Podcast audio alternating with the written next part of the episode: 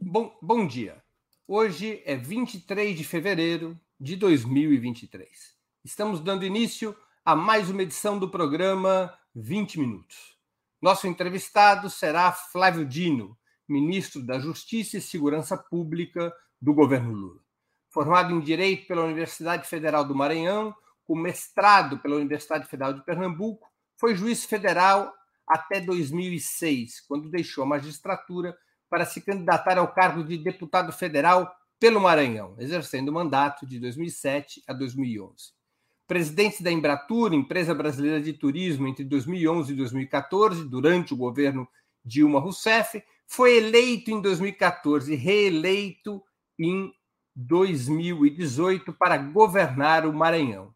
No ano passado, 2022, conquistou uma vaga para o Senado, mas se licenciou do mandato para chefiar uma das principais pastas do governo federal.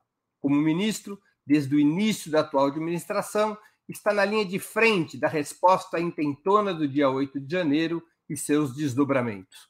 Sob sua responsabilidade também estão diversos outros desafios da República, do combate ao ódio e às fake news até o encarceramento em massa, da investigação sobre quem teria ordenado o assassinato de Marielle Franco, a reforma do sistema de segurança pública. Nessa entrevista, iremos passar em revista algum desses temas cruciais.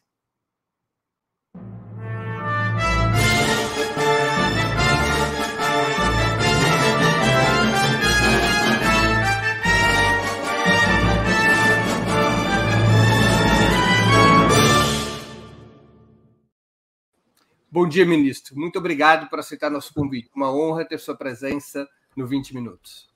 Eu que agradeço a você, Breno. Quero cumprimentar toda a equipe que faz o Opera Mundi e cumprimentar todos aqueles que nos acompanham. Ministro, eu queria começar por um tema que tem provocado polêmica até entre aliados do atual governo. O presidente Lula tem insistido em classificar como um golpe a derrubada da presidenta Dilma Rousseff em 2016. Afinal, na sua opinião, o impeachment foi um processo constitucional ou representou uma violação das normas constitucionais e legais? A Constituição define o que é crime de responsabilidade. Ao mesmo tempo, fixa o procedimento pelo qual o crime de responsabilidade é apurado e julgado. O procedimento foi respeitado, não há dúvida houve autorização da Câmara, o julgamento no Senado. A questão é que as causas ensejadoras do impeachment não estavam presentes. Foi preciso uma construção singular ou exótica em torno de um conceito jamais visto antes e jamais visto depois, as chamadas pedaladas fiscais, para justificar esse impeachment. Portanto, foi um procedimento de acordo com a Constituição, porém sem a causa efetiva que poderia levar ao impeachment, ou seja, não havia crime de responsabilidade à luz da Constituição e da Lei 1079/1950. Por essa razão, disse na época e continua a dizer que o impeachment, infelizmente, formalmente obedeceu à Constituição, mas materialmente constituiu uma ruptura indevida, portanto, digamos assim, na linguagem política, um golpe de Estado, na medida em que era um impeachment sem causa constitucional existente. Ministro, a Operação Lava Jato tem sido classificada por muitos estudiosos e protagonistas como o caso mais grave de manipulação do sistema de justiça como instrumento de perseguição política na nossa história, que levou o próprio presidente Lula à prisão e a inabilitação de seus direitos eleitorais. Em certo momento, a Lava Jato contaminou todo o sistema, de alto a baixo. O país precisa de uma reforma judiciária para impedir que novas deformações como a Lava Jato voltem a se repetir, comprometendo a institucionalidade democrática? Eu fui juiz durante mais de 12 anos fui presidente de uma associação nacional de juízes federais, é, fui secretário-geral do Conselho Nacional de Justiça. E conseguimos alguns passos importantes nesse período. Reformas sempre são necessárias, Mas neste caso concreto, eu, eu creio que a Operação Lava Jato obedeceu mais a uma lógica da correlação de força geral na sociedade do que propriamente a fatores endógenos. Eu não consigo pensar, Breno, alguma mudança institucional que prevenisse a Lava Jato. Me parece que mais houve ali uma espécie de contaminação de um discurso político geral que se tornou hegemônico, infelizmente, e que contaminou o judiciário ao ponto das regras do jogo serem rasgadas. Então, me parece que eh, na Operação Lava Jato não era uh, um, não foi um problema de inexistência de regras, e sim de não observância das regras existentes. E foi isso exatamente que o Supremo veio a reconhecer quando anulou tudo. Então, isso mostra que havia sim regras, elas não foram observadas até que o Supremo anulou eh, e, portanto, restabeleceu o império da lei no Brasil. E espero que isso tenha servido de lição, de aprendizado para todos os atores componentes desse momento eh, de trevas no direito brasileiro. Corrupção deve ser apurada, não há dúvida, sempre porém jamais o vale tudo pode prevalecer, porque quando o vale tudo entra por uma porta, o direito sai pela outra, e nós temos exatamente o que verificamos: um processo politiqueiro, um processo eleitoreiro, partidarizado, que visava o atendimento de escopos nacionais e transnacionais e produziam brutais injustiças, como essa atinente ao presidente Lula. Eu apenas creio, Breno, que é preciso sempre cobrar dos instrumentos punitivos, porque, infelizmente, os autores desse, dessas violações legais acabaram por pedir exoneração, saíram das instituições antes de serem punidos. Talvez se houvesse mais velocidade, isso não tivesse ocorrido.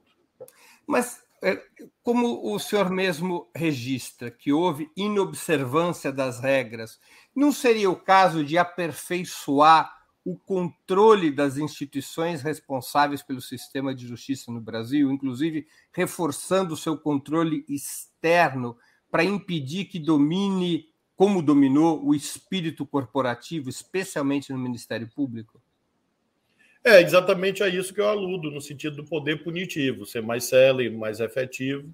Acho que esse é o único ponto que mereceria alguma revisão. O que eu acentuo é que todas as regras processuais sobre prisão, sobre como uma pessoa pode ser condenada, como ela pode ser presa, elas existem. Nesse caso da Lava Jato, não foram observadas especificamente em relação ao chamado devido processo legal. Então, não vejo como alterá-lo.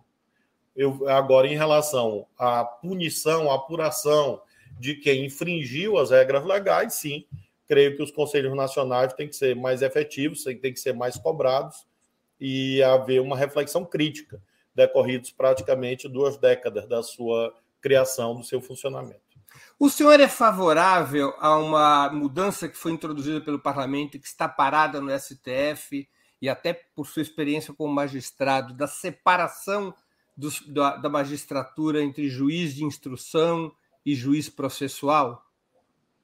Sim, a ideia do juiz de garantia é uma ideia correta, foi aprovada pelo Congresso, infelizmente houve essa suspensão liminar e, e pende de apreciação pelo plenário, e eu espero que quando haja essa apreciação, quanto antes, o juiz de garantia seja é, estabelecido, quer dizer, seja cumprida, porque a lei já existe.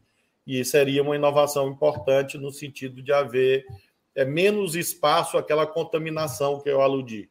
É, que nós vimos que um só juiz fazia a apreciação ou o controle das investigações e ele próprio fazia a instrução e o julgamento a partir de premissas ou preconceitos que ele já havia, é, por alguma razão, construído anteriormente seja por ter participado da investigação, seja porque estivesse, de algum modo, macumunado ou vinculado a esse engendramento satânico que levou a injustiças no Brasil. Então, o juiz de garantias é uma proteção a mais que a lei prevê, mas que infelizmente está suspensa e espero que seja temporária. O senhor acha que o presidente Lula deveria manter a tradição petista de acatar a lista tríplice do Ministério Público Federal e indicar o mais votado como Procurador-Geral da República? A lista tríplice não é um dogma, nem no sentido positivo, nem no sentido negativo. Como ela não está na Constituição, ela obedece mais a uma lógica de diálogo político. Ela é uma proposta que uma associação de classe faz, creio que devemos receber assim como uma proposta, receber respeitosamente. Creio que podem vir bons nomes lá, ou seja, não é possível rejeitar a prioristicamente a lista, dizer, não, eu não quero saber de lista. Vamos receber a lista e será um parâmetro a mais na decisão do, do presidente Lula. Nem ela é imperativa, mandatória, nem ela pode ser jogada no lixo eu acho que é um elemento importante que deve comparecer à mesa de, de decisões quando chegar o momento adequado. Ministro, a intentona do dia 8 de janeiro, inegavelmente, marcou a vida política do país. O senhor considera que havia um plano de tomada de poder pelos golpistas que envolveria setores militares? Um plano mal é, desenhado, mas havia. Era um plano que partia de uma ideia de que é, a partir desses eventos aqui em Brasília, é, haveria uma espécie de efeito dominó, de efeito multiplicador. É, o 8 de janeiro é um final de uma era é, conflituosa desde 2013, foram praticamente 10 anos de vale tudo na política brasileira, em que regras foram sucessivamente rasgadas. Eu diria que é o ápice e, ao mesmo tempo, espero é, o início do declínio desse reino do golpismo brasileiro. É, e nessa fase mais aguda desse processo de 2013 2023, nós tivemos, desde o dia 30 de outubro até o dia 8 de janeiro, um encadeamento de atos que mostram, sim, que havia uma inteligência golpista a presidir tudo isto. E é em torno disso que nós estamos agindo, de desvendar quem planejou, deve lindar quem financiou, deve lindar é, todos aqueles que, em sucessivos atos, tentaram destruir a Constituição até o dia 8 de janeiro. Claro que é um plano que se revelou frustrado. É um, hoje tem detalhes é, que vêm à tona que mostram que havia um planejamento.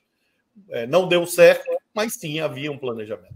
Qual, qual seria a engrenagem de desfecho desse plano? Ou seja, qual seria, pelo que se pôde investigar até agora, o objetivo dos atos do dia 8 de janeiro? Provocar que tipo de intervenção que levasse uh, a um golpe de Estado? Esses desvairados imaginavam que teriam adesão é, plena das Forças Armadas, não tiveram, ao contrário. E esses desvairados imaginavam também que haveria uma espécie de levante um levante de fechamento de estradas, como era domingo, o Pato Amarelo iria desfilar na Avenida Paulista, triunfante, e, e o seu secto né, de pessoas de camisa amarela, enfim, e que com isso eles teriam uma espécie de efeito dominó. Eu comparo muito, Breno, com a marcha de Olímpio Mourão Filho, em 64, né? em que ele posiciona uma coluna frágil, mas deu certo, porque esta coluna frágil, que poderia ser vencida é, com muita é, singeleza, muita simplicidade, se houvesse reação, é, ela produzia uma espécie de efeito gatilho. Então, era como se fosse a coluna do Olímpio Mourão Filho. Uma marcha de desatinados que iriam destruir os, os prédios, tomar posse né, dos poderes e, com isso, gerar esse efeito dominó. Aparentemente, é isso que estava em curso naquele a, a, de, a decretação eventual de uma operação de garantia de lei e de ordem sob responsabilidade das Forças Armadas era parte do plano? Eu creio que eles cogitavam disto, uma espécie de fato consumado. Né? Você decreta GLO e haveria uma espécie de reconhecimento tácito do poder civil quanto à sua incapacidade. E foi por isso que o presidente Lula, com muita exatidão, com muito tirocínio, descartou prontamente a GLO. E se esse era um elo decisivo na cabeça desses desvairados, esse elo faltou. e com isso nós e aí com isso nós tivemos a soma de vários fatores que impediram o golpe no dia 8, é, sobretudo a reação rápida.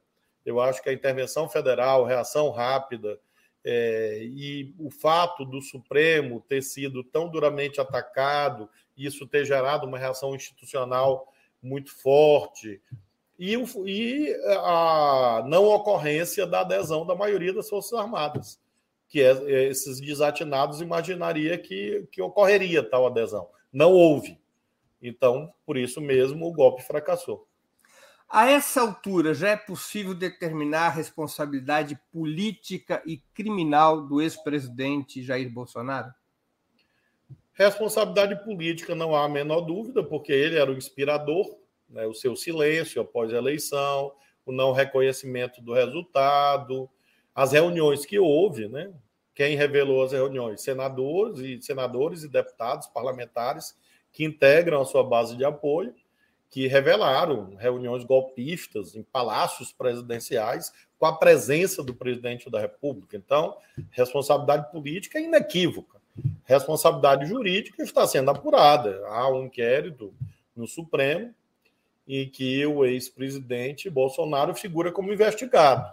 Vamos ver exatamente até onde vai essa apuração para que esse resultado seja entregue ao Poder Judiciário. O senhor acha que houve participação expressiva de setores do empresariado no financiamento da intentona do dia 8 de janeiro, até onde permite ver as investigações em curso? Expressiva no sentido de ser descentralizada. Até agora não apareceu nenhum grande empresário. Aparentemente houve ali uma, um comando centralizado, mas um financiamento descentralizado. Eram mais grupos locais vinculados a um, um certo segmento do agronegócio, que eu chamo do agrobandido, né? Havia agrobandido, havia CACs, havia é, comerciantes locais radicalizados por esses anos todos de, de discurso translocado, de ódio. Então, esse modelo descentralizado foi que garantiu os recursos necessários e essas pessoas estão sendo identificadas, vários, inclusive, estão presos nesse momento, vários. Já houve dezenas de prisões que atingem, inclusive, esses financiadores desses grupos locais. O senhor acha que o golpismo foi desbaratado pela ação do sistema de justiça e, pelo, e pela própria, pelas próprias instituições do governo federal depois do dia 8 de janeiro, ou ele apenas refluiu depois de perder uma batalha? Infelizmente, nós não temos acúmulo de tempo e de forças para dizer que ele foi definitivamente destruído. Eu acho que o golpismo está latente. Ele era patente e virou latente. Ele está aí, porque a, base material do golpismo continua. Setores sociais continuam fortemente influenciados pela violência, pelo vale tudo, pelo preconceito, pelo ódio, pela fake news, pela mentira. É, o governo Lula não tem nem dois meses, então nós não tivemos tempo ainda da ação política para poder, com isso, é, reverter esse quadro. É preciso que façamos. Ou seja, a vitória episódica é, entre 30 de outubro e 8 de janeiro foi muito, muito importante. Deve ser valorizada, deve ser homenageada, deve ser reconhecida. Mas essa vitória de 30 de outubro a 8 de janeiro não é uma vitória suficiente. É preciso que nós cumpramos uma nova etapa. E essa etapa passa, sobretudo, pelo êxito do governo, pela nossa capacidade de entregar resultados em todos os planos econômico, social, político, que garantam a galvanização de uma sólida maioria democrática que isole ainda mais a extrema-direita. Ministro, o senhor poderia esclarecer um dos episódios mais relevantes do movimento golpista, o que, aconteceu na noite do dia 8 de janeiro, quando o comando do Exército teria impedido a ação da PM do Distrito Federal, então sob intervenção federal. Na sua opinião, o então comandante do Exército teria cometido crime de obstrução à justiça e insubordinação? Naquele momento, nós tivemos a revelação deste impasse no interior das Forças Armadas Ou seja, houve momentos de disputa dentro das Forças Armadas entre 30 de outubro e 8 de janeiro, se estendendo até a noite do dia 8 de janeiro. O dia 8 de janeiro, a meu ver, marca uma virada, em que o golpismo no interior das Forças Armadas refluiu e o legalismo cresceu. Então, a noite do dia 8 de janeiro é, sobretudo, essa contenda interna das Forças Armadas entre vozes golpistas e vozes legalistas. O que importa a estas alturas é que, aos trancos e barrancos, ou seja, não é o processo ideal, mas entre a noite do dia 8 e a manhã do dia 9 venceu o legalismo.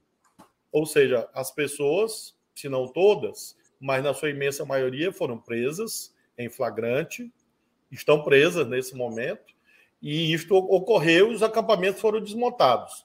Então, do ponto de vista estritamente político, é o que me cabia.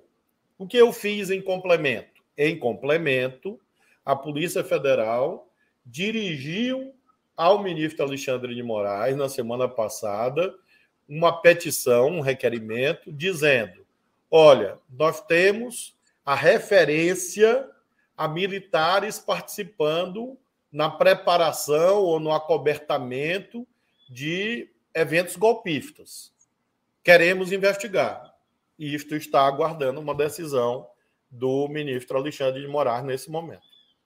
Agora, ministro, apenas para esclarecer melhor o episódio, quer dizer, naquele momento, naquela noite do dia 8 de janeiro, a PM do Distrito Federal vai ao acampamento do, do quartel-general do Exército cumprir a ordem judicial em relação aos golpistas que estavam lá acampados. O Exército, então, impediu mesmo a ação da Polícia Militar?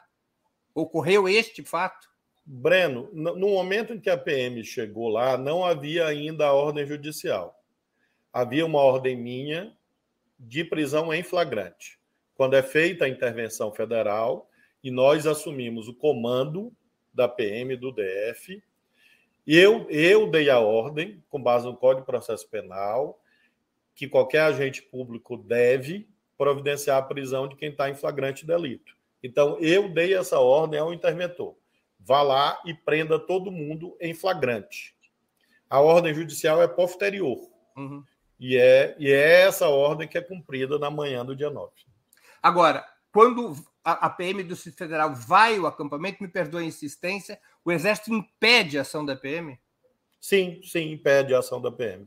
Na noite do dia 8 houve esse impedimento e se produzia uma reunião já por volta de 23 horas, 22, 23 horas, em que houve um entendimento no sentido que as pessoas seriam presas, mas apenas na manhã do dia 9, não na mesma noite do dia 8. Volto ao ponto que dizia há pouco. É, naquele momento, eu, eu próprio, o ministro Rui e o ministro Múcio, agimos é, para viabilizar o cumprimento da ordem de prisão em flagrante é, com o acordo possível. Foi isto e faria de novo.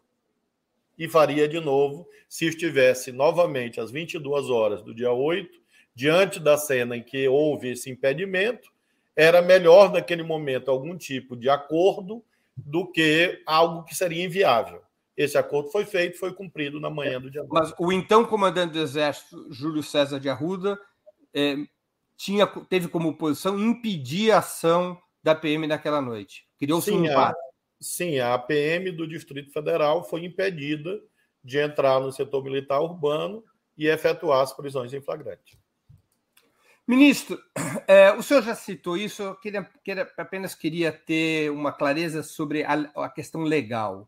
A Polícia Federal tem investigado e indiciado centenas de participantes civis da intentona do dia 8 de janeiro, buscando descobrir a cadeia de comando e os financiadores dos atentados é, golpistas.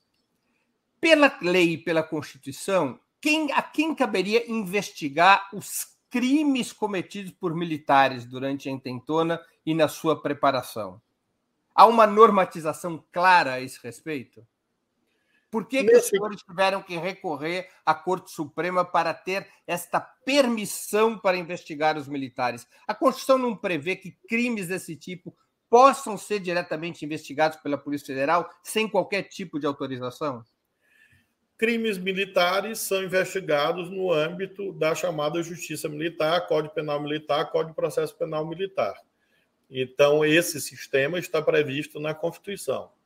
É, a dúvida é exatamente em face da existência também de crimes comuns, ou seja, crimes que não são militares, propriamente militares, e também é, o fato de haver chamada conexão. E quais são as regras de conexão entre a jurisdição comum e a jurisdição militar, no caso concreto. Foi por isso que nós encaminhamos ao Supremo, para que o Supremo defina.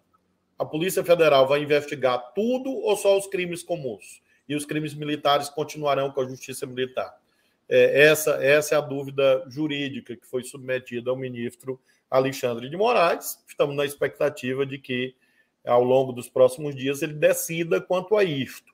Se haverá conexão e tudo ficará no Supremo, com ele, em face da conexão, ou se haverá uma separação e os crimes militares ficarão na Justiça Militar e os crimes comuns na jurisdição do Supremo. Nesse momento, os eventuais crimes de militares cometidos durante a intentona ou na sua preparação estão sendo investigados por quem?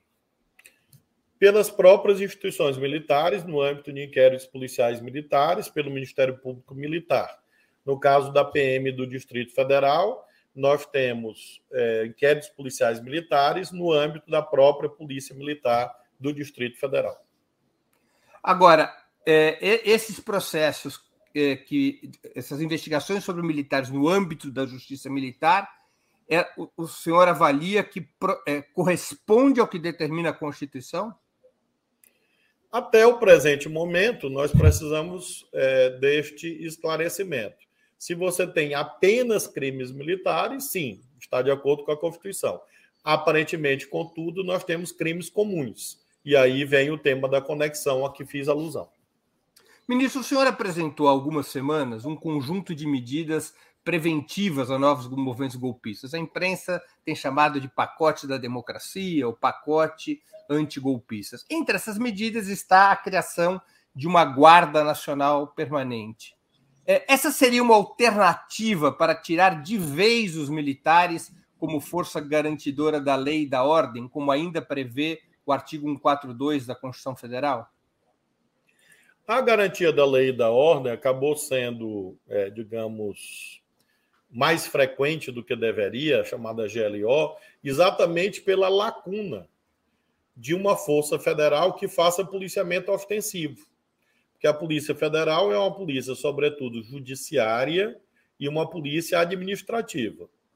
Nós temos a Polícia Rodoviária Federal, que faz policiamento ostensivo, porém apenas em rodovias federais. Então, nós temos exatamente uma lacuna que vem sendo suprida pela chamada GLO. Então, a Guarda Nacional, exatamente para que a GLO deixe de ser necessária e nós tenhamos uma Força Federal permanente que substitua a atual Força Nacional, que é transitória, e com isso consiga suprir, suprir as lacunas. E com isso nós temos uma Força Federal permanente com é, competência legal para fazer o policiamento ostensivo, que seria exatamente essa Guarda Nacional. Mas a Guarda Nacional seria circunscrita ao Distrito Federal ou ela poderia ter uma ação de âmbito nacional? Ela poderia, na nossa proposta, atuar no Distrito Federal, nessa área cívica aqui de Brasília, não é todo o Distrito Federal, mas sim nessas áreas de interesse federal aqui, da o plano, plano piloto, digamos. É basicamente a esplanada até o Palácio da Alvorada, embaixadas, basicamente isso. E, e ela pode atuar em terras indígenas, questões ambientais, por exemplo, evitando a chamada GLO ambiental, que aconteceu no passado. E ela pode atuar em caso de lacunas dos sistemas é, de segurança local, no caso das PMs. Imaginemos algum tipo de ineficácia local e a Guarda Nacional poderia atuar suprindo a, essa carência das forças locais. Então, a Guarda Nacional cumpriria também o papel que hoje é cumprido pela Força Nacional. Que outras medidas o senhor gostaria de destacar em relação a esse chamado pacote da democracia? Quais outras medidas são as mais relevantes, além da criação da Guarda Nacional? Nós temos dois projetos mudando a configuração dos crimes contra o Estado Democrático de Direito, mudando penas para quem organiza e financia crimes contra o Estado Democrático de Direito, e também um outro projeto sobre punição de empresas que financiam atos antidemocráticos. Hoje, as pessoas físicas têm legislação e as pessoas jurídicas há mais dificuldade é, para apreensão de bens, por exemplo, de empresas. E, por outro lado, é, há também o um projeto que, a, a meu ver, é estruturante para alterar a cultura do ódio, que é o enfrentamento da, do liberou geral ou do vale tudo na, na internet. Né? As plataformas têm que agir segundo o dever de cuidado e ter responsabilidade com aquilo que trafega, sobretudo em relação a conteúdos criminosos. Então, há um projeto sobre isso. É, não é regulação da internet, não trata de fake news, de um modo geral, não. Eu estou falando de crimes, alguns crimes tipificados no Código Penal, que não podem continuar a ser praticados impunemente, enquanto as plataformas de tecnologia dizem que não tem nada a ver com isso, quando na verdade tem, inclusive sob a ótica do Código de Defesa do Consumidor. Ou seja, se um provedor de serviço ensina um jovem a fabricar uma bomba ou matar uma pessoa, é claro que ela está prestando um serviço defeituoso, um serviço inseguro à sociedade. Então, ela tem responsabilidade sobre isso. Então, a, legislação que nós estamos propondo supre essa lacuna, é um debate internacional. O presidente Lula até enviou uma carta agora à Unesco e houve intervenção de brasileiros. Nós estamos com uma delegação brasileira participando desse evento da Unesco, inclusive com representante do Ministério da Justiça, a professora Estela Aranha, em que nós estamos debatendo isso em nível mundial, internacional, mas ao mesmo tempo temos que fazer o dever de casa então, eu destaco muito fortemente esse projeto de é, impedimento ou de é, busca de frustração ou de dificultar crimes contra a democracia por intermédio da internet. O senhor não tem o receio, como alguns criticam, de que esta medida leve a um tal empoderamento das plataformas em detectar o que, que seria é, textos ou inserções golpistas que acabe conferindo a essas plataformas um verdadeiro poder de censura prévia? Nós temos seis crimes tratados nesse projeto do Ministério da Justiça. E são crimes muito claros. Então, é, é claro, é evidente que a legislação sempre contém algum tipo de ambivalência, né, porque a linguagem assim o é, mas eu estou tratando de seis crimes: terrorismo, é, crimes contra o Estado Democrático de Direito, é, apoiar golpe de Estado, é, defender a deposição de um governo eleito. Então, são seis crimes que têm um fechamento, é, a meu ver, que previne essas práticas de abuso. Podem ocorrer abusos, como tudo na vida, mas é uma possibilidade pequena e sempre haverá o Poder Judiciário. Ministro, é, o Brasil, eu vou mudar um pouco de assunto, acho que o senhor nos esclareceu bastante sobre essas questões relativas à intentona golpista. Eu vou passar para um outro tema que é de muito interesse da nossa, da nossa audiência. O Brasil caminha para ocupar o segundo posto entre as nações com maior número de presos, superado apenas pelos Estados Unidos. Como é que o senhor imagina enfrentar esse problema? Por exemplo, o senhor é favorável à revisão da lei de drogas de 2006, que é identificada por muitos estudiosos como o gatilho principal para a lotação das cadeias brasileiras? Eu acho que há um equívoco nessa crítica. Eu acho que a lei de 2006 não aumentou por si só. Teria aumentado, com ou sem lei. Na verdade, são fenômenos sociais e, e, políticos que levaram a essa ampliação do encarceramento. Então, eu realmente não creio que o problema está na lei em si. Se ela não tivesse existido, o encarceramento teria aumentado do mesmo modo. Agora, no, quanto ao tema das drogas, de um modo geral, o Supremo tem uma ação que está em julgamento, parada há alguns anos, e o Supremo deve retomar neste ano de 2023 esse julgamento. Ao retomar, creio que haverá um debate importante sobre esses limites de encarceramento como resposta estatal a esse tema das drogas. Eu acho que o Supremo vai mudar é, a norma brasileira e nós estamos aguardando que o Supremo é, faça esse julgamento para que aí nós possamos caminhar. Mas não estamos, obviamente, apenas aguardando essa decisão, nós estamos tomando medidas visando, sobretudo, ao fortalecimento das chamadas alternativas penais. É, já há uma legislação ampla no Brasil em torno das alternativas penais e é preciso aumentar a prática dessa legislação para que o cárcere de fato seja visto como última rácio, como algo reservado apenas a crimes violentos ou com grave ameaça à pessoa. É, hoje há pessoas presas por furto, por exemplo, e você tem todo um sistema punitivo que pode muito bem punir essas pessoas que praticaram crime sem que elas sejam encarceradas. Então, nós estamos trabalhando em torno das chamadas alternativas penais, para que com isso nós tenhamos pelo menos uma contenção dessa explosão da população carcerária no Brasil. Mas, ministro, se não foi a lei das drogas o principal gatilho, como repito, identificam alguns estudiosos, especialmente porque teria colocado nas mãos do sistema repressivo a classificação se é consumo ou tráfico. Quais são as razões para essa disparada no encarceramento no Brasil? Porque o pulo foi muito grande nos últimos 17 anos. Aliás, percentualmente, nenhum país é, subiu tanto o número de presos como o Brasil. O Brasil pulou de 242 mil presos para mais de 800 mil presos num espaço relativamente curto de 15 anos. Quais as razões, se não for a lei das drogas? Não foi, eu insisto contigo, Breno, a lei das drogas, porque essa prisão por consumo já existia antes. É, a crítica parte de um equívoco monumental, como sendo a lei de 2006 que criou a prisão por consumo. Não, ela não criou a prisão por consumo. Se você pega a 6368 de 76, que era a lei anterior, ela já previa a prisão por consumo. Então não foi ela que criou. Definitivamente é uma falsa questão, me, me, me perdoem aqueles que pensam claro. em sentido contrário.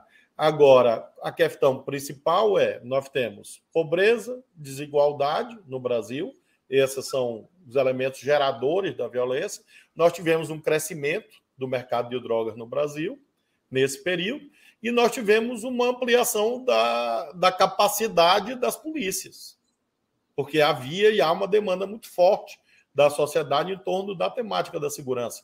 Então, as polícias se ampliaram, mais policiais, mais viaturas, mais prisões, porque o sistema jurídico funciona assim. Não estou dizendo que está certo. É, tanto que você pode pegar praticamente metade dessa população carcerária é de presos provisórios. Então, pessoas que foram presas pela polícia receberam algum tipo de prisão temporária ou prisão preventiva e lá estão, aguardando julgamento por anos a fio. Então, é, foi a, essa soma. E você dizer, não, foi a lei, realmente vai conduzir a uma resposta errada a um problema real. Qual é o problema real? Se prende muito.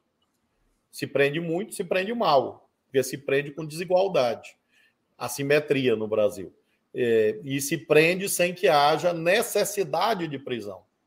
E, e, é exatamente isso que nós estamos buscando corrigir agora com a criação da Secretaria Nacional de Políticas Penais, mudanças do Conselho Nacional é, de Política Criminal Penitenciária, exatamente nessa direção das alternativas penais, e teremos esse julgamento no Supremo, que, a meu ver, é muito relevante.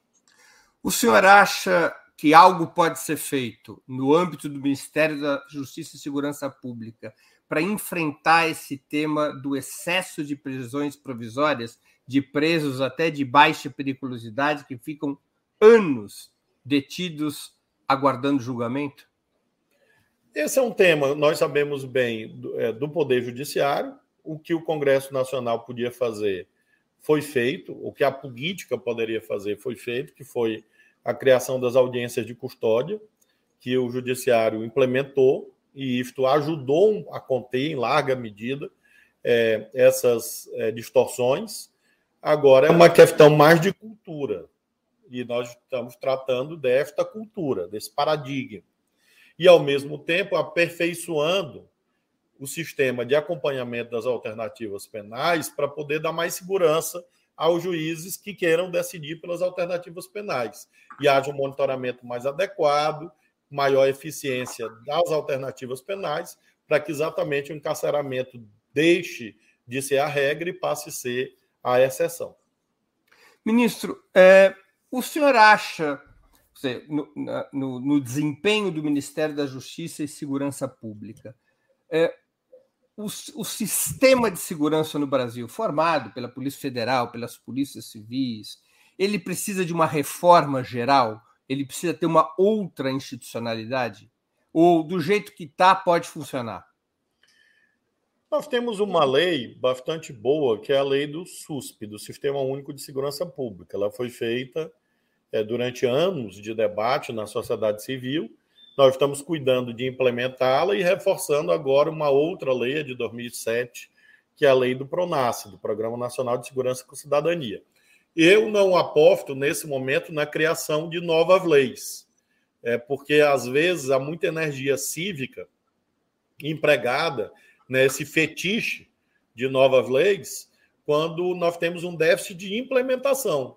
Então, a prática nossa, concreta, nesses dois meses no Ministério, além de enfrentar os terroristas, os golpistas e todas as crises que surgiram, tem sido nesse reforçamento das boas leis existentes, marcadamente essas duas: a lei do PRONASSE, que é o Programa Nacional de Segurança com Cidadania, e a lei do Sistema Único de Segurança Pública.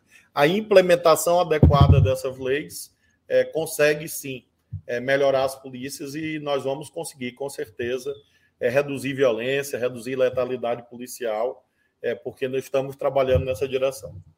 O principal aparato repressivo sob controle do governo federal é a Polícia Federal.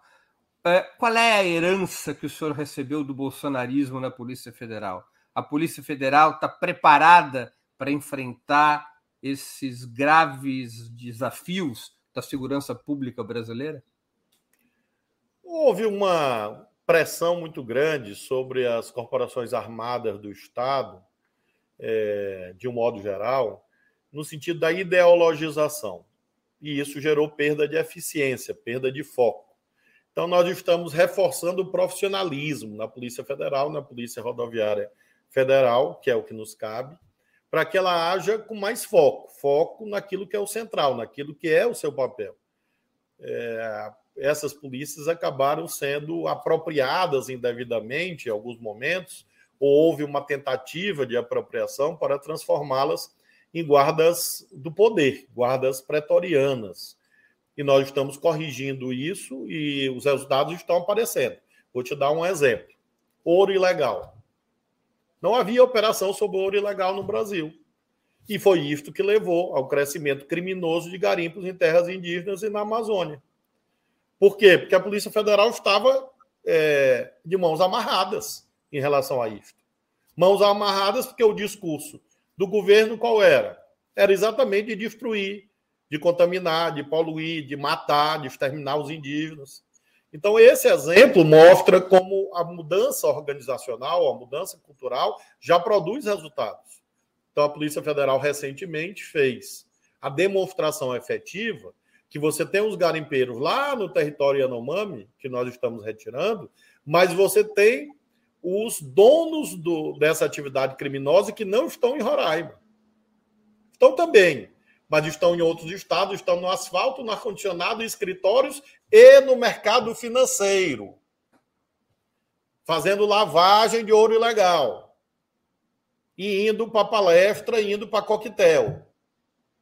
E é sobre essas pessoas que nós estamos agindo nesse momento, mostrando que há uma indústria de lavagem de ouro ilegal no Brasil. Agora, essa indústria surgiu mês passado? Não, ela está aí há anos, operando e crescendo. Crescendo e agora nós estamos combatendo. Então, esse é um exemplo de muitos.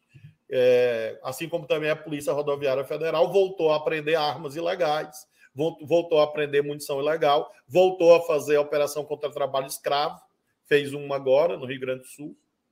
Ou seja, nós estamos corrigindo e, portanto, ampliando a eficiência das polícias.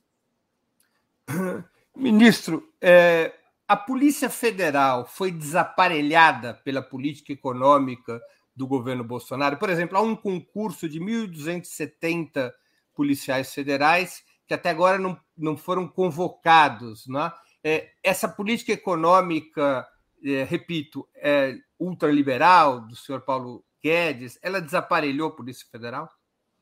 Ela desaparelhou o Estado de um modo geral. Né? Havia um discurso contra o Estado, um discurso de criminalização do Estado, de fechamento de territórios de atuação do serviço público. E claro que as polícias foram atingidas por isso. Então, hoje o presidente Lula já estabeleceu uma nova orientação. Existe uma mesa de negociação salarial com os agentes públicos, que não havia. Há esse tema dos concursos, há um ministério para cuidar disso, o Ministério da Gestão, a ministra Esther, que cuida disso, concurso, gestão, recomposição do Estado, do serviço público, valorização dos servidores. Então, quando você lembra que o governo tem nem dois meses e que enfrentou crises terríveis que foram provocadas externamente, você vê que muita coisa já avançou, inclusive nessa ideia de recomposição do Estado. E, evidentemente, a Polícia Federal, a Polícia Rodoviária Federal, são parte e, e serão beneficiárias disto. Agora mesmo, estou chegando em uma reunião no Ministério da Defesa, estavam discutindo exatamente um projeto visando a obtenção de recursos para aparelhamento da Polícia Federal, da Polícia Rodoviária Federal, porque não havia essa visão. Hoje o presidente Lula publicou um tweet em que ele diz que investimento público previsto para esse ano é quase igual ao investimento público dos últimos quatro anos. Então, esse dado relativo ao Estado, de um modo geral, é eloquente quanto ao nível de desestruturação criminoso criminosa que havia no nosso país. É, ministro, há vários é, espectadores que estão me perguntando, pedindo para perguntar ao senhor, eles são concursados da Polícia Federal. Eles perguntam quando serão chamados os concursados, esses 1.270 concursados da Polícia Federal. Tem mais ou menos uns 30 concursados pedindo que eu faça essa pergunta, eu a transmito ao senhor. A minha posição eles sabem, no sentido de cumprimento do concurso. Eu estou agora, inclusive, já providenciando a prorrogação da validade do concurso.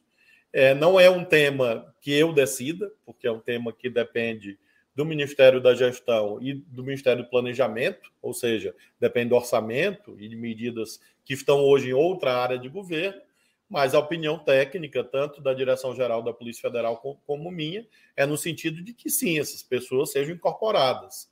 É, nós vamos prorrogar o concurso exatamente para que ao longo desse período haja condições de convocação de mais concursados, assim como também reajustes salariais para as carreiras. É o que nós estamos lutando nesse momento. Ministro, é, alguma algumas outras perguntas dos espectadores nossos, eu vou transmitir. O senhor as responde se achar conveniente, mas apenas é, para que seja do seu conhecimento. A, a Mara contribuiu com o Superchat. Peixes grandes serão punidos ou vamos de novo olhar só para frente? Ela deve estar se referindo à intentona do 8 de janeiro. Foi sem punição dos grandes que chegamos a essa barbárie. Rosane Tavares, que também contribuiu com o Superchat. Por favor, comente sobre o processo que deputados movem culpando o governo atual de permissão das destruições. Também acho que se referindo à intentona do 8 de janeiro. E, finalmente, a Isa Maria volta com um tema da época em que o senhor era governador do Maranhão.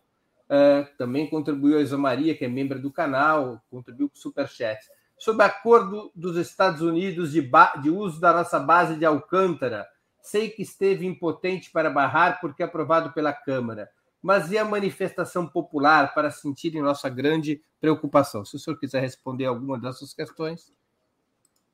É, sobre o acordo de Alcântara, nesse momento ele está parado, né? não, não há nenhuma operação concreta em Alcântara sobre isso, e realmente eu não sei em que termos está o assunto nesse momento, tenho a impressão que está parado. É, em relação à, à permissão isto é uma falácia, permissão do governo atual para que houvesse ação de vândalos e golpistas. Isso é uma falácia, uma mentira. de amigos de terroristas que querem proteger terroristas, querem desviar o foco da investigação. Nós somos vítimas, vítimas de golpistas, terroristas, insanos, vândalos, desvairados de um modo geral. Nós somos vítimas. E, portanto, isso é um disparate jurídico e político. Não houve isto, em definitivo, nós fizemos aquilo que a lei permitia que nós fizéssemos. Mas há, pessoas, Breno, que acham que o ministro manda na PM de Brasília. Não, não manda. Assim como eu não mando na PM do Rio de Janeiro, ou na PM do Amazonas ou do Rio Grande do Sul. Porque existe uma Constituição. E essa Constituição diz que quem comanda uma polícia militar, que deve ter o policiamento ostensivo, diz a Constituição, é o governador. E somente com uma intervenção federal é que a esfera federal pode passar por cima da autonomia do Estado. Foi isso que aconteceu. Então, nós assumimos o comando às 5 horas da tarde, 4 e meia, 5 horas, do dia 8 de, de janeiro. Em uma hora, a situação estava controlada. É a prova de que havia uma ausência de comando. Tanto que em uma hora nós conseguimos controlar e reverter aquela situação é, que havia aqui de ausência de comando na esplanada dos ministérios, comando esse que não cabia ao governo federal até quando houve a intervenção é, que foi feita pelo presidente Lula à luz do artigo 34 da Constituição Federal. E peixe grande, olha, nós estamos investigando, sim. É, é, serão punidos, sim. Há, há, inclusive, entre aspas, peixes grandes presos. Então, não há seletividade em relação a isso. Há um discurso assim da extrema direita dizendo: ah, somente pessoas humildes foram presas. Bom, pessoas que cometeram crimes, estavam na esplanada ou em acampamentos golpistas foram presas. Mas também financiadores, organizadores, mentores políticos. Há vários, inclusive, presos nesse momento. Então, há uma busca, sim, de investigação, muita seriedade, mas, ao mesmo tempo, muita serenidade. Porque o Breno falou aqui sobre Lava Jato, e não serei eu a cometer os mesmos erros de justiçamento, de julgamento apressado, sem o devido processo legal, medidas imprudentes. Não, eu não sou demagogo. Nós temos firmeza, porém temos serenidade. Então eu, eu, eu não grito, eu não bato na mesa é, para garantir o cumprimento da lei. Eu apenas tenho firmeza em determinar o cumprimento da lei. A lei está sendo cumprida e os, e os inquéritos continuam, as, pris, as prisões estão sendo solicitadas, estão sendo feitas numa proporção jamais vista na história brasileira. Nós estamos tratando do enfrentamento mais duro, mais firme na história brasileira contra golpistas. Na história brasileira. Na longa história de tentativa de golpe de Estado no Brasil, nunca houve uma resposta tão rápida e tão firme, sem anistia, contrariando uma tradição brasileira. É que a pergunta que eu creio que está é, repercutindo entre muita gente é: dessa vez os militares pagarão pelos seus crimes ou escaparão impunes, como sempre? Essa eu acho que é a grande questão militares que cometeram crime serão responsabilizados. Eu não posso colocar as Forças Armadas no banco dos réus. Não, não farei isso, porque seria irresponsável, seria errado, seria injusto, porque a imensa maioria da polícia, das Forças Armadas, se recusou a participar do golpe de Estado. Isso é um fato. Agora, havia militares que participaram da tentativa de golpe de Estado? Sim, e essas pessoas que nós estamos propondo ao Supremo que haja medidas em relação a elas. Porque, ministro, o senhor me perdoe, mas acho que todos nós sabemos que se as investigações dos oficiais que participaram do golpismo ficar nas mãos da justiça militar, as chances de punição pelo repertório, pela, pelos precedentes, a chance de punição é muito pequena. Breno, eu, é, na minha posição institucional, eu não posso antecipar o que vai acontecer. Eu apenas digo a você e todos que estão nos acompanhando: vamos aguardar a decisão do Supremo e eu me comprometo contigo a, depois da decisão do Supremo, voltar e conversar novamente sobre isso. Ministro, o senhor é favorável à revisão do artigo 142 da Constituição Federal, como tem sido proposta por alguns deputados? Em tese, sim é, é, creio que supostas ambiguidades do, no 4.2 poderiam ser removidas. Por que, que eu digo em tese? Porque, para mim, não tem ambiguidade ali. Né? Ali está dito que o, a função militar é subordinada aos poderes constitucionais, portanto, a função militar é subordinada ao poder civil. É o que está escrito ali no 142. Mas, como aparentemente há um jurista, ou dois ou três, não chegou a cinco, que acham que ali está escrito que há poder moderador e base para uma intervenção militar, pode ser feita a revisão. Se o Congresso assim decidir, eu acho positivo. Ministro, uma última questão de mérito, que nós estamos chegando ao final da, da nossa hora de entrevista. É, durante a campanha eleitoral, o presidente Lula chegou a defender que o Ministério da Justiça e Segurança Pública tivesse dividido em duas pastas. É, o senhor acha que este modelo de justiça e segurança pública numa mesma pasta é o mais produtivo? Não sobrecarrega o senhor de trabalho? Eu, eu, gosto muito de trabalhar, tenho sido mais ministro da segurança do que da justiça. Muita gente, muita gente imaginava o contrário pela minha origem profissional. E te respondo, é, Breno, com fato. Se na tarde do dia 8, em vez de um ministério, houvesse dois, a resposta teria sido mais lenta. O fato de ser um só ministro que podia tomar decisões, propor decisões, sem ter a necessidade de, de muitas reuniões, foi decisivo. Então, eu acho que o dia 8 fortaleceu o modelo de que, pelo nosso sistema, uma atuação no Poder Executivo, integrando o diálogo com o Judiciário, com o Ministério Público e com as polícias, é o melhor. Essa é a minha visão, respeito aos demais, mas acho que o dia 8 fortaleceu a decisão do presidente Lula de manter a união. Ministro, nós estamos chegando ao fim da nossa conversa e eu queria fazer duas perguntas que sempre faço a nossos convidados e convidadas antes das despedidas. A primeira, qual livro o senhor gostaria de sugerir aos nossos espectadores? E a segunda, qual filme ou série gostaria de indicar a quem nos acompanha? Eu gosto muito de estudar é, e analisar e conhecer e aprender com outros líderes políticos, porque creio que a história ensina muito. Lembro até de uma, uma frase do Galeano: a história é um profeta que olhar voltado para trás, pelo que foi e contra o que foi, anuncia o que será. Então, nessa direção, né, fiel a esse paradigma, é, livro, eu gosto muito de um é, sobre o Mandela, até uma vez escrevi um artigo sobre isso.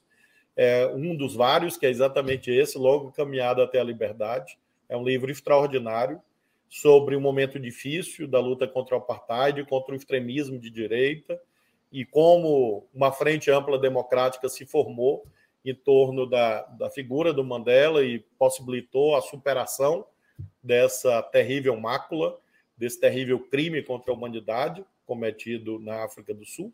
Então, é um livro que eu recomendo muito, muito bonito, de muita força é, subjetiva, de muita capacidade é, de resistência, de superação do Mandela.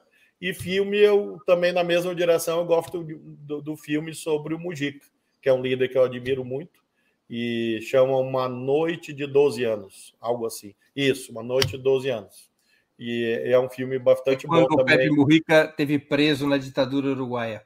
Exatamente. E do mesmo modo é uma história de superação, de resistência, de amplitude política, de superação de dificuldades. Então, são é, duas obras, né? um filme, um livro que eu acho muito inspiradores entre dezenas, né? Claro que eu poderia ficar aqui horas é, sugerindo livros, mais livros do que filme, é, eu leio mais do que vejo filme, mas desde criança, mas é, são obras, a meu ver, bastante interessantes que eu recomendo aí aos nossos companheiros e companheiras. Ministro, para qual time o senhor torce? Sampaio Correia é o time assim que onde o meu coração mora. Torço muito pela seleção brasileira. Quando há jogos assim fora do Maranhão, eu tenho simpatia pelo Botafogo. É, mas hoje eu admiro mais o futebol bem jogado, né? E estou solidário ao Vinícius Júnior hoje como um, grande jogador. Inclusive, é, recentemente pedi ao Itamaraty que reforce na nossa, junto à nossa embaixada na Espanha, as medidas de proteção do Vinícius Júnior contra esse racismo hediondo que ele está sendo alvo lá. Então eu gosto muito do, do bom futebol, e mas recomendo a camisa mais bonita do futebol brasileiro, que é a camisa do Sampaio Correia. Que é uma camisa tricolor, não é? Bonita. Parece. A... Alguém me disse que parece a bandeira da Jamaica. É, lembra um pouco, por uma coincidência. É claro que quando o Sampaio foi criado, não havia ainda a força do reggae jamaicano é, no Maranhão, mas acabou sendo uma feliz ah, eu, eu, não posso deixar de perguntar por que, que o reggae tem tanta força no Maranhão? É, houve. De onde veio isso?